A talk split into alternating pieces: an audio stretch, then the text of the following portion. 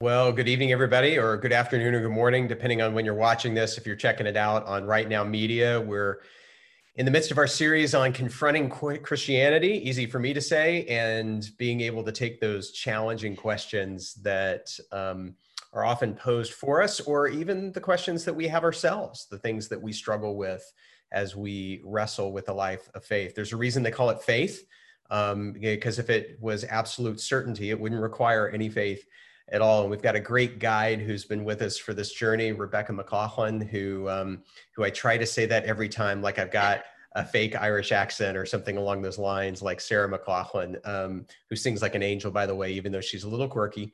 Um, so we're uh, glad, Rebecca, to have you with us. Not calling you quirky, calling Sarah McLachlan quirky. Just no, nor claiming that I sing like an angel. I note.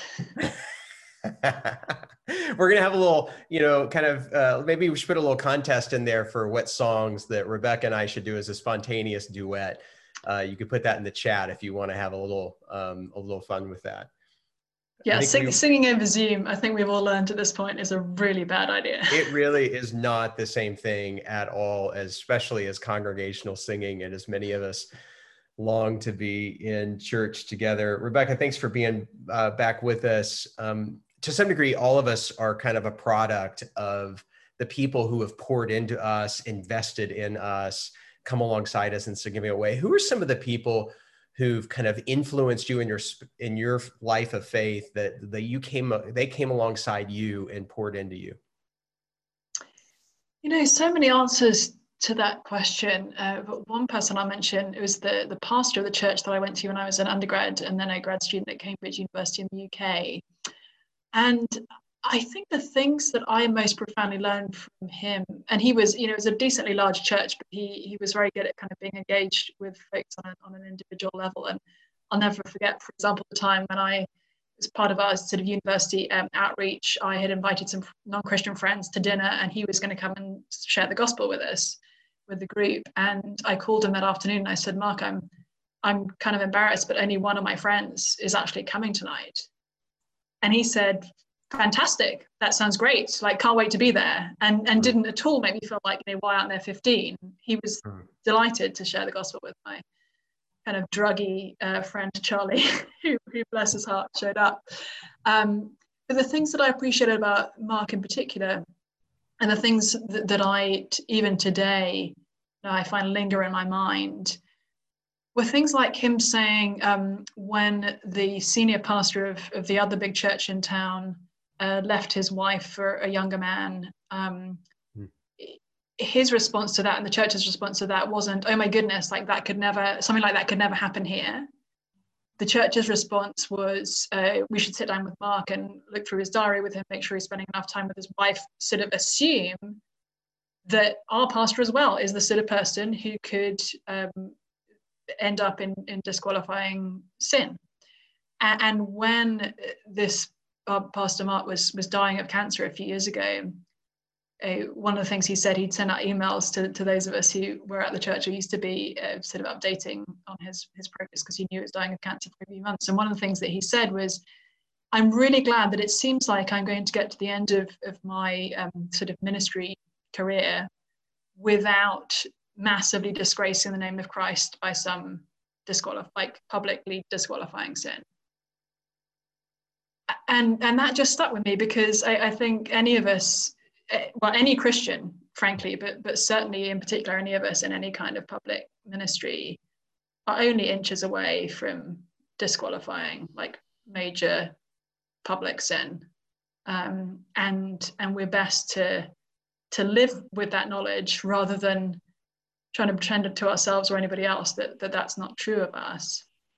Um, yeah, quite often we we look at the more spectacular sins that people struggle with and we secretly harbor a sense of self-righteousness of well at least i'm not that when not realizing that the fault line of that lies within all of us yeah yeah and your your sin may look different than mine but um if if we're not very aware of the fact that we could be knocked off course um then we probably aren't going to get to the end of our mm-hmm. sort of ministry lives uh, without having um, having done something like that, even you know whether or not people find out, I think is is the other the other thing. Um, and yeah, Mark just had a very, uh, he was in some ways a very kind of um, strong leader um, and not a kind of retiring personality, but at the same time, he was always very uh, real about um, his own sin, uh, his expectation of the sin of others, frankly, as well. Um,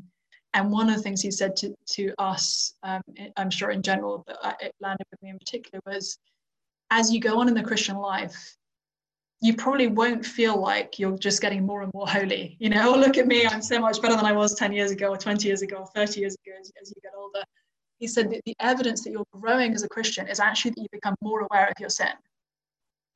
And, and I found that super super helpful because honestly, you know, probably many of us when we were 20, if not 20 anymore, we just didn't know. We, we, we weren't even aware of, of the extent of our sin. So uh, I feel like I'm sort of banging on the same theme again and again here. But um, yeah, some of the things that, that he said that really formed me were along those lines of recognizing um, day to day as we grow older, as we go on in ministry, as we go on and witnessing to friends, whatever it is, that we should, we never, we never arrive, we never are or should be preaching a gospel of us. There's only one hero, and it's Jesus.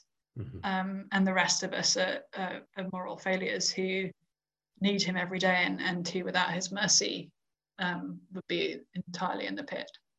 Yeah. Yeah, the categorical difference between a Christian and a non-Christian is the indwelling of the Holy Spirit um, and the redemption of Christ. Not that, uh, you know, as it says in the Old Testament, because you were more numerous or you were stronger or you were better than other people, but because it's because of God's grace that mm. um, that we would be any that we would be any different. Um, it reminds me of the conversation C.S. Lewis one time had in a pub. I don't know if it was at the Bird and the Baby, um, but where there was uh, a, a, friend of Lewis and his drinking companion that was um, uh, that was not a Christian, and Lewis is a Christian, and they were talking about a mutual friend who is a Christian, who is uh, spectacularly uh, bad on a couple of subjects, and how the waitress that they had was. Uh, was so delightful, and the non-Christian turned to the waitress and said, "You know, hey are you a christian? Because you're a perfectly delightful person and our friend is not and and he is a christian. And she said no i'm not a believer. And so as she was walking away this man smugly said to lewis you know um, see she's not a christian and your friend is and they're they're just they're different from one another. One's better than the other. And he's like no you're missing the point. Imagine how bad my friend would be right.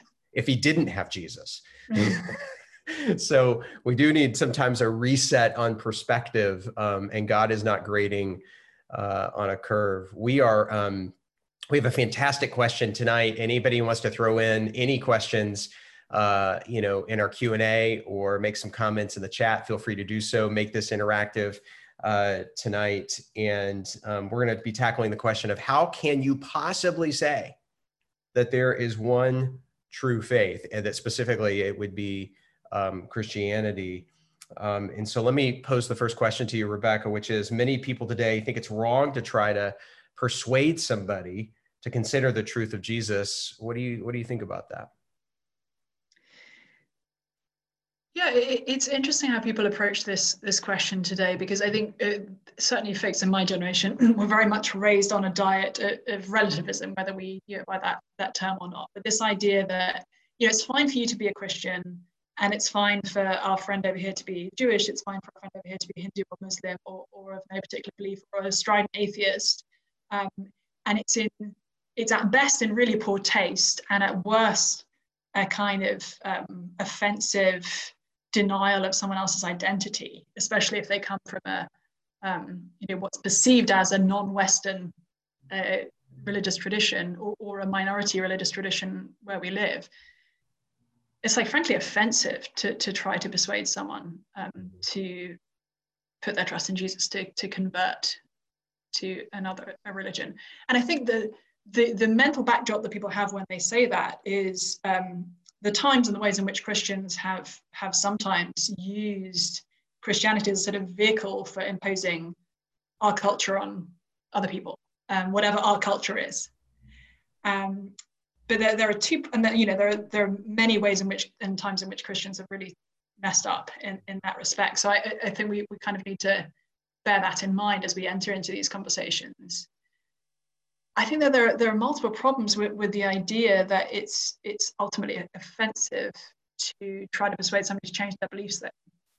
And one is that if we truly respect somebody as a, as a thinking person, as a person with real agency over, over what they believe and the, the ability to decide, um, then of course we would try to persuade them. And if, if I'm relating to a Muslim friend I say, oh, you know, my Muslim friend, uh, she was raised Muslim and this is her cultural background, and therefore she couldn't possibly ever think outside of that, I'm actually being quite condescending to my Muslim friend. Or if I say to a Jewish friend, you know, he was he was raised Jewish and um, he really just believes what, what his parents told him to believe. And it would just be kind of unkind of me to to shatter his delusions um, or, or to, to bring him, you know, to try to persuade him of something different. I'm actually not respecting my friend's intelligence or, or agency, ironically. It sort of feels, it can feel like a respectful thing to say, well, all religions are actually equal, but in fact it's quite disrespectful. What it translates into is us not actually taking the beliefs of any one religion seriously. And, and if we look even just at the, the three um, major world religions that are most similar to each other, so Christianity, Judaism, and, and Islam, you know, often known as the great monotheistic religions. Uh, even if we look at, at those three, we find that there are fundamental irreconcilable differences, and not just on the fringes, but actually right at the center. I mean, Christians believe that, that Jesus was crucified and three days later was raised to life again. Um, Jews and Hindus and Buddhists and atheists, for that matter, believe that, that Jesus died and, and stayed dead. Uh, and Muslims believe that Jesus didn't die but seemed to. And so this is this is a historical claim that's being made. And, and even the three religions that are closest to each other in terms of at least you know, some of the foundational beliefs in, it, in one creator God, for example, fundamentally disagree about a historical event. And so we're actually not taking anyone seriously if we say that mm-hmm. um, you know both Christians, Christians, Jews, and Muslims are all, all right on this question. And, and if we do, if if we if we are so committed to believing that Christians, Jews, and Muslims must all be right, that, then what we're actually ultimately doing is is tearing apart our ability to make any historical truth claims about anything.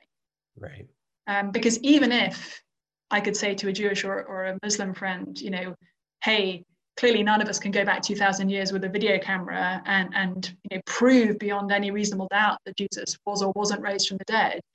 We can all agree that either he was raised or he wasn't. like it, it's not a, a both and because the Christian claim is that Jesus was, was bodily raised from the dead.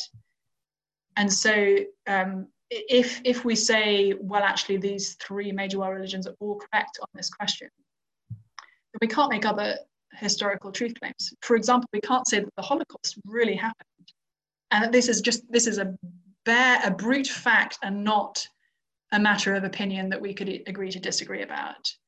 Um, we can't look back at the history of slavery in America and say, you know what, over three million African people were transported by British slave traders and and kept as slaves in America. Like we, we we can't make statements like that and say, you know what, this is actually true, rather than just, you know, my opinion versus your opinion. Um, so I think those are some of the problems with this this idea that that we you know it's we can't say that one religion is is true or try to persuade somebody else to change their beliefs. And then I think that the the other big problem with that idea is that um, if Christianity is true, then not trying to persuade somebody to put their trust in Jesus is profoundly unkind. Um, I don't know if folks saw the the film Titanic, um, which must be a, a, good 20 years old at this point, but absolutely spectacular film. Um, and, and I think we have found the song that you're going to sing for us. You're gonna, I'm not going to sing. I'll spare you. Beyond, I'll spare you the song. um, but those of you who've seen the film might might remember that there's this point at which um, Rose uh, and Jack, the main characters, have they know that this massive boat has hit an iceberg, um, and they go and talk to the guy who who designed the boat in the first place, Um, and they say, you know, Rose says to him, like, tell me the truth. Is is this boat, boat going to sink? And he says, yes, it is. Um, and then he says, remember what I told you about the lifeboats that had an earlier conversation where um, she knew that there weren't enough lifeboats for everybody on the ship. He said, remember what I told you about the lifeboats? He said, tell only who you must. So, you know, you don't want to tell everyone because everyone might try and jump into a lifeboat. There aren't enough, aren't enough lifeboats. Now, how cruel would it be of Rose to not tell people if she knew that the ship is going down and that their only hope of being saved is getting on a lifeboat? Very cruel even if they thought she was crazy for saying this, even you know everyone's like the the musicians are still playing their instruments, people are still drinking tea and enjoying themselves, but the ship is going down, and it, it's it's unkind not to try and persuade people that that's true. But then the fundamental difference with Christianity is, is Jesus is the lifeboat and there's room for everyone, and we're not just told only tell who you must. He says go and tell everyone. Mm-hmm. Oh, that's a great analogy from from that movie. You're right. My teenagers probably haven't seen it because it's too old, but but I have. And uh, um, there's a famous analogy that uh, that you bring up. Um, I think its origin is originally a Hindu story or an Indian story. You talk about the blind man and the elephant. Can you explain mm-hmm. that and how how how that tends to kind of get at the heart of this? Is there really one truth question? Yeah, so so for those who don't know this story, it's it's kind of a parable, and and it runs something like this. Um, there was once upon a time there was a, a town or a village which only consisted of blind people, and one day an elephant walked into this village, and one guy went up to the elephant and and felt the elephant's trunk and said, "Oh, you know, this elephant is is um, like a, a, a snake." And the ne- next guy came up and he felt one of the elephant's legs and he said, No, this elephant's not like a snake. This elephant is like a tree. Uh, somebody else comes up and feels one of um, the elephant's tail and says, No, no, no, this, this, this thing is like a, a rope. Um, and someone else comes up and feels the elephant's uh, ear and says, Oh, no, no, you're, you're all wrong. This, is, this thing is, is like a fan. And, and in the story, you kind of see that all these people were holding on to a different part of this extraordinary creature and they were sure that what they believed was right and they couldn't see that actually if we put all these different pieces together we get an elephant and so the, the analogy is different religious traditions are, are bringing different elements of the truth about god to the table and if we can just piece them all together then we have some hope of, of seeing god in all right. his glory but there are a couple of problems with, with this analogy. The first is that in order for, for the story to work, you and I have to be able to see. Mm-hmm. And we're, we're basically saying anyone from you know, any representative of one of the major world religions is like the blind person who, who can't actually see the big picture, and we can see the big picture. So it, it seems at first to be a humble approach. It's actually, again, quite arrogant. And the other, the other big problem with this picture and with, with any analysis of of world religions that, that claims that all religions are equally true or that they're different paths to the same destination or you know imagine a mountain with god at the top and different religions are coming up from different angles. All of these things break down when you come to jesus. Uh, jesus was never claiming to be a representation of god or one way back into relationship with god. Mm-hmm he makes completely outrageous claims about himself, which either are true, in which case he is the creator God in the flesh, or are false, in which case we shouldn't be listening to him. And, and Jesus's universal claims, and not least after his death and resurrection, saying, All authority in heaven and on earth has been given to me. So go and make disciples of all nations. Um, all, the ways in which I mean, people sometimes say, "Well, Jesus never claimed to be God." I'm like, "Are you kidding me? Have you have you read the Gospels? Jesus claims time and again to be God, but he does so in in a whole host of, of different ways. Um, he's the one who has the authority to forgive sins when his Jewish hearers knew full well that only God had the authority to forgive sins. He can calm a storm, and his disciples are thinking, "Wait, who is this that even the winds and the waves obey him?" He is, I was writing this afternoon about Jesus being the bridegroom, taps into the Old Testament picture of God as as a faithful husband and Israel as his often unfaithful wife. Um, time and time again, Jesus makes exclusive universal claims. And if we're followers of Jesus, we must believe that, or else we're not actually following him at all. Wow. The um, you, you often hear the objection today, um, and there's been a, a philosophical shift in society where it's not just that no religion, you know, you know, you know, has the truth, but there is no such thing as objective truth anymore. Kind of this late modern or postmodern kind of argument. The classic example is the the baseball umpire, where um, a pre-modern umpire gets thrown a pitch and says, you know, I call them as they are. The modern umpire says, I call them as I see them. And then the postmodern umpire says, they ain't nothing until I call them.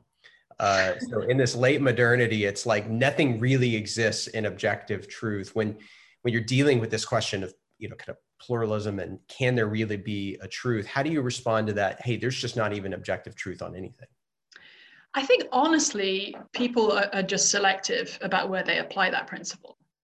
Can't literally live that way, can you? You can't live that way, and I mean, you can't live that way when it comes to questions of, of science, for example. You know, people don't say, "Well, gravity is true for you, but it's not true for me," um, and then jump out of a window like that. we we know there are certain things that are sort of, as Neil deGrasse Tyson puts it, true whether or not you believe in it. But there are even things today that people believe in as objective, fundamental truth. For example, that racism is wrong. I have many friends who, who firmly believe that racism is wrong, and that's not a question of kind of my opinion versus versus yours, but it's just a moral fact, or that rape is wrong, or that women are fundamentally equal to men. Um, and the fact is, none of those assertions have any legs without Christianity. I mean, it's actually Christianity that's kind of give, given us the basis for, for making those kinds of claims. And if we say that we don't believe in objective truth, then we also can't say that we believe that racism is wrong or that rape is wrong. We can only, we can express as a, as a preference or as our opinion, but we can't say that it is a, a universal truth to which all human beings should be held accountable. And so I think, whereas it's true that when it comes to religious questions, people often take a kind of postmodern or relativistic view and are comfortable saying, you know, your religion is your religion, that's fine, just don't sort of bother me with it. When it comes to, to questions which they see as, as matters of real importance, most secular folk today are actually quite convinced that there is such a thing as objective truth. Yeah. You say that one of your professors um, actually helped you to understand that there's a difference between respecting another person's kind of uh, beliefs versus respecting them as a person. Why was that so important of a distinction for you? I think it's super important. This guy is a delightful Old Testament scholar who's sort of, I think, about six foot five and, and extremely slender, sort of a very towering presence, but a very gentle and kind and humble man. And I remember him standing up in, in class one day and saying, people say you should respect other people's beliefs. He said that's rubbish. You should respect other people. And I, I do think it's an important distinction mm-hmm. because often when people say you should respect other people's beliefs, what they mean is you should never challenge other people's beliefs. And actually, as I was saying earlier, if you truly respect another person, you absolutely will challenge their beliefs and you'll expect them to challenge your beliefs. And that, that will be a conversation that you'll have. Right. But it, sometimes we, we kind of fall on, on either side. Sometimes we don't respect other people's beliefs and we actually treat them disrespectfully and right. unkindly and aggressively.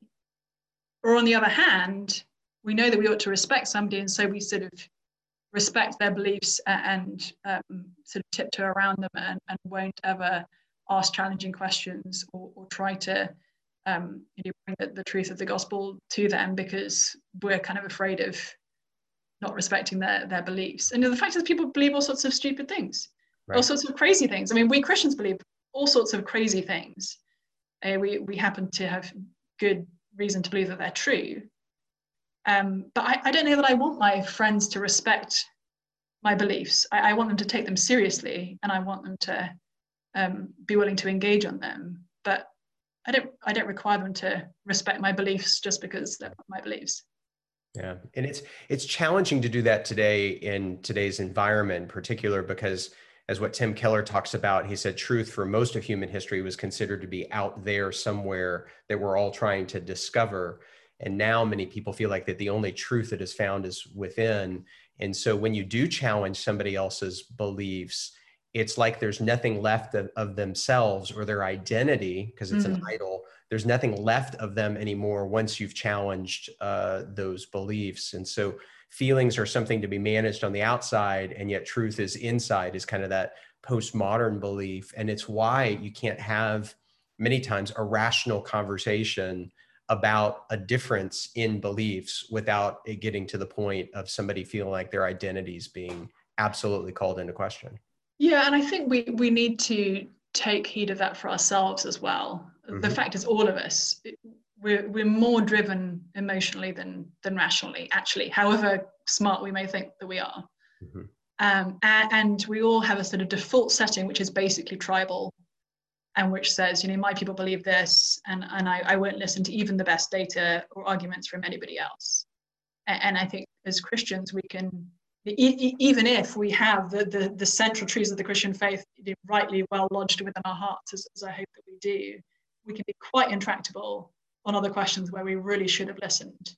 Mm-hmm. And so I think trying to cultivate even within us, or especially within ourselves, a, a posture of, of, humility and a willingness to revise our thinking on things. And that's what we're expecting our friends who are not believers to do. And so I think we should be equally willing to have our own beliefs challenged Absolutely. Um, and, and, to be willing to sort of examine some of the assumptions that, that we've made that may may honestly be much more to do with our culture and our tribe than they are to do with the, the truth of the scriptures or of Jesus' mm-hmm. um, mm-hmm. revelation to us. Yeah, many Christians um, today are threatened by by that process, um, and many Christians today are intimidated to share their faith because they're going to be seen as belligerent or kind of intolerant. Um, uh, could you have any advice for how to navigate those shark infested waters today? Yeah, I think front foot humility and mm-hmm. love. And humility doesn't mean not seriously believing what we mean, what we believe, uh, uh, nor does it mean not trying to actually argue for, for what we believe and trying to persuade others. Um, but it does mean coming in with a with a truly humble posture. Um, I try to do this. I, am sure I fail many many times, um, but about this time last year, I was visiting a, a church in um, Columbia, Missouri, to speak on questions around gender and sexuality. And so, someone in the local community had sort of challenged me over Twitter, um, or, or, had said about me. I don't know that she was expecting me to read it necessarily, but it said, uh, you know, my my PhD is in English literature. I'm clearly not qualified to speak on these questions. And I was like, you know, fair enough. I, said, I replied and I said, you know, you're probably right. Um, you know, I'm even less qualified to speak on science, which is the other thing I was talking about. Uh, I'd love to get coffee with you and, and learn from your experiences.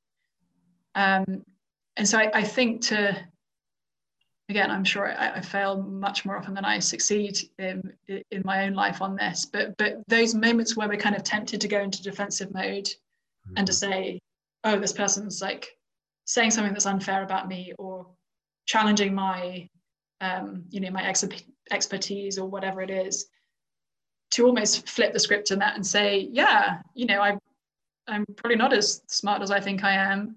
Um, and I'm certainly not as good as I think I am. Again, the, the pastor of the church I was mentioning earlier, where I was a student, he used to say, you know, don't worry too much. If, if people say bad things about you that aren't true, don't worry about it. There are other bad things about you, probably worse things that are true.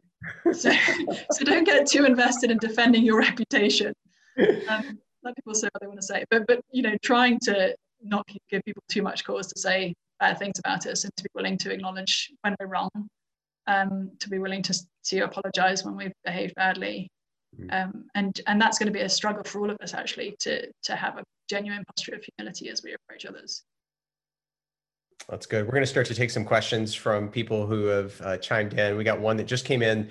It says, "What's are there any differences, or what's the Jewish or Muslim or Hindu response to the assertion that there's only one true religion, and that it's you know that it might be Christianity?" It very much depends on, on the individual that you're talking to, and, and just as within um, you know the, the group of people who would identify as Christians, um, there's the full range of you know full-blooded, Bible-believing, gospel-hearted evangelists on the one hand, to you know folks who would actually say, yeah, I'm a Christian, but I'm equally believe that that Hindus have access, you know, the same kind of access to God. So so just as with within folks who would identify as Christians, there's a huge range so within folks who would identify as Jewish or Muslim, there, there's a huge range as well. Um, I, I, do think if we look at a, at a global level, and we talked about this either last week or the week before, the, the big question for the next generation is not how soon will religion die out, but Christianity or Islam.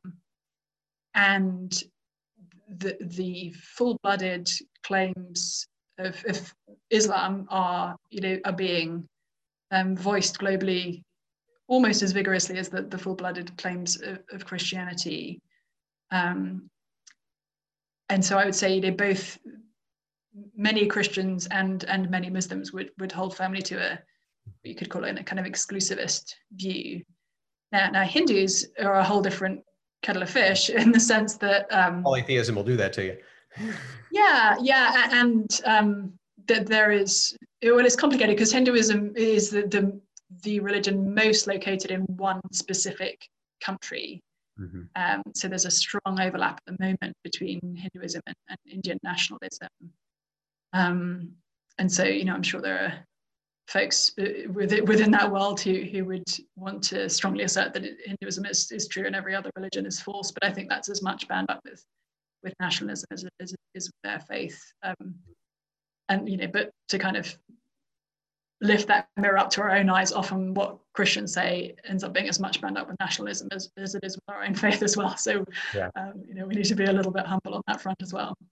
Absolutely. These are going to bounce around. A couple of ones are going to um, uh, bounce in from a variety of different topics, but the, you may be able to see how they potentially tie in. Um, one is, and this is uh, this is a challenging one. Is there a way to be neutral about abortion? As a Christian? Um, and if I'm not neutral about abortion, is it okay to be a member of a church that might be neutral or in a different position than mine? Yeah. There, there are some moral stances that Christians have basically taken from the first. Uh, and one is that babies are actually precious and human precious human beings rather than possessions. And it's interesting in the, the Greco-Roman world that Christianity was birthed into, this was not the assumption at all. Correct. It was very, it was perfectly normal to leave your newborn baby out to die, especially if they were they were a girl.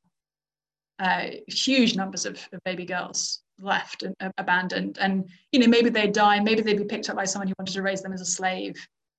Who cares? But like my possession, I can I can put my baby out on the street just as I would, you know, in Cambridge we often out on Christians stood against that, and actually Jesus's uh, attitude towards children um, and babies was quite surprising um, in the first century uh, context that that he was um, he was living in, and I think this is one of the, the question: Can Christians be neutral on abortion? Um, I would say absolutely not. If we look both at the scripture and if, and if, we look at Christian history, this is something on which Christians have been pretty consistent and clear from the first. Now, I think there are other there there are related and important questions, which I'm sure is sort of beneath the surface here in terms of like who do you vote for? Um, you know, in, in elections that may or may not be coming up soon. Um, and I think and I say this as someone who is not an American citizen, nor you know, nor voting, um, nor has any kind of particular horse horse in the race, as it were. Um, it seems to me that neither party right now is offering a consistently Christian ticket, and so whichever party people as a Christian choose to vote for or choose not to vote, which I think is also a valid option, they should also be strongly protesting the pieces of what's being offered that are clearly against Christianity. Um, and so if, if the question is about, you know, neutrality on abortion, I mean, I don't think we can be because either, either we consider unborn babies to be fully human persons or we don't. that's sort of an either or. And, I, and as I say, I think the, the consistent witness of Christians over the last 2,000 years has been that they are fully human and um, should be given the rights that, that other humans are given.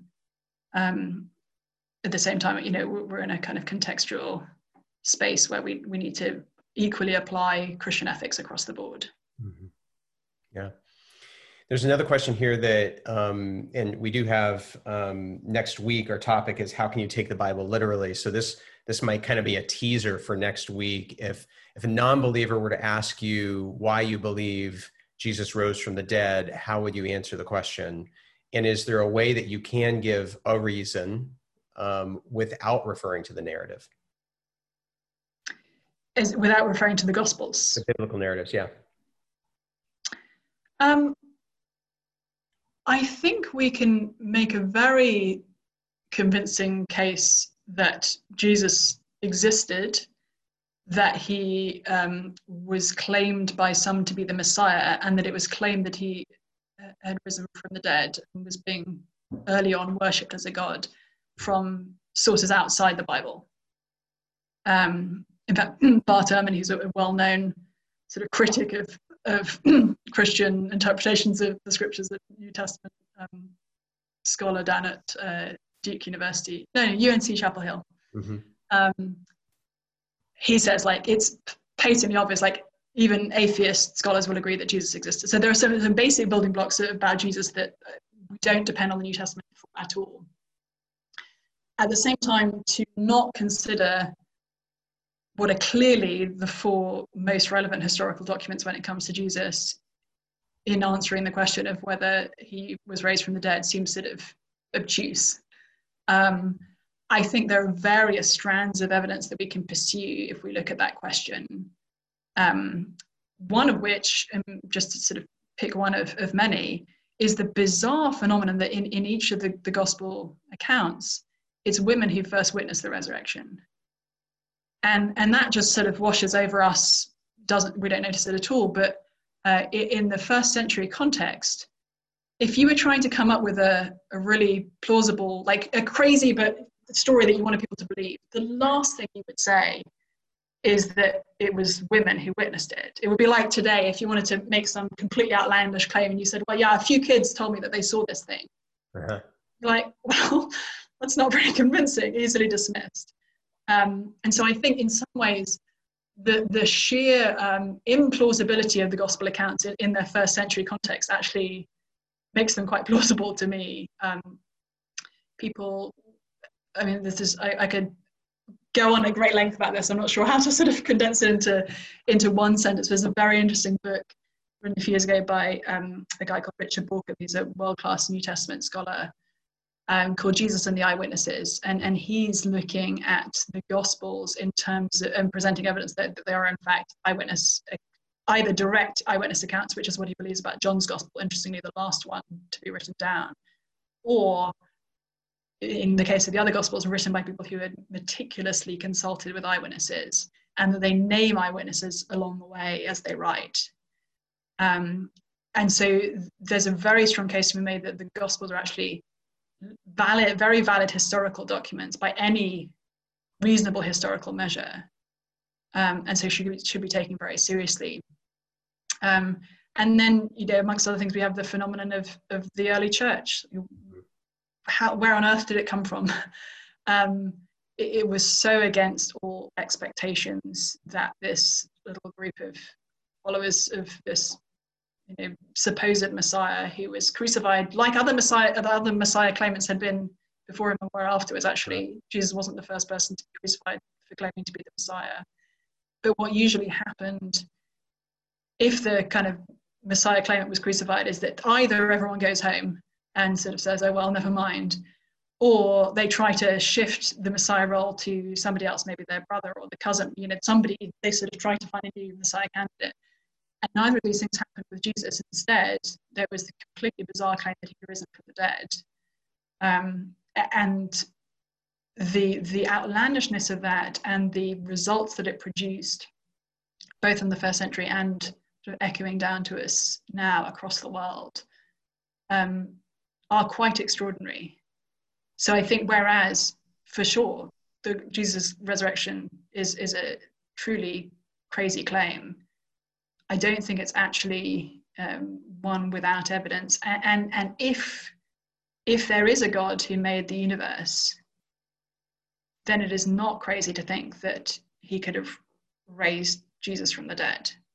Um, so sometimes I think we we have a you know, people find themselves in this place saying, "Yeah, you know, I can, I, I think I believe in God, but the idea of Jesus' resurrection seems, you know, that's too much for me to believe." I'm like, actually, rationally, if you believe in a God who created the universe, it's there's no rational, logical problem with believing that Jesus was born of a virgin and that mm-hmm. he was raised from the dead. Yeah.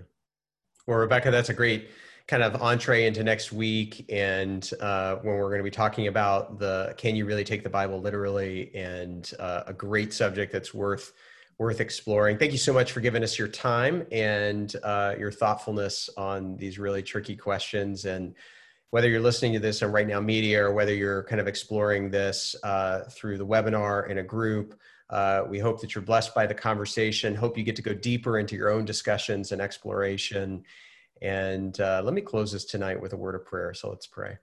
Thank you, God, for the incredible wisdom and revelation that is available to each and every one of us in the mystery of the curiosity and the questions of life. Thank you that you're a God of questions and that you love when we get to explore and probe and wonder. And we pray that, God, all of this would take um, our wonder to a deeper place of praise. Mm. And so may people be nurtured by and encouraged by this conversation and their own faith. And I know, God, that there's bound to be moments where this is really challenging to explore these core questions. But may the unsettling and disruption that happens in those moments take us into the deeper reality of your own presence. And I ask that in Jesus' strong name. Amen. Amen. Rebecca, thank you. It's good to be with you. We'll see Thanks you next week. Bye bye. Bye bye.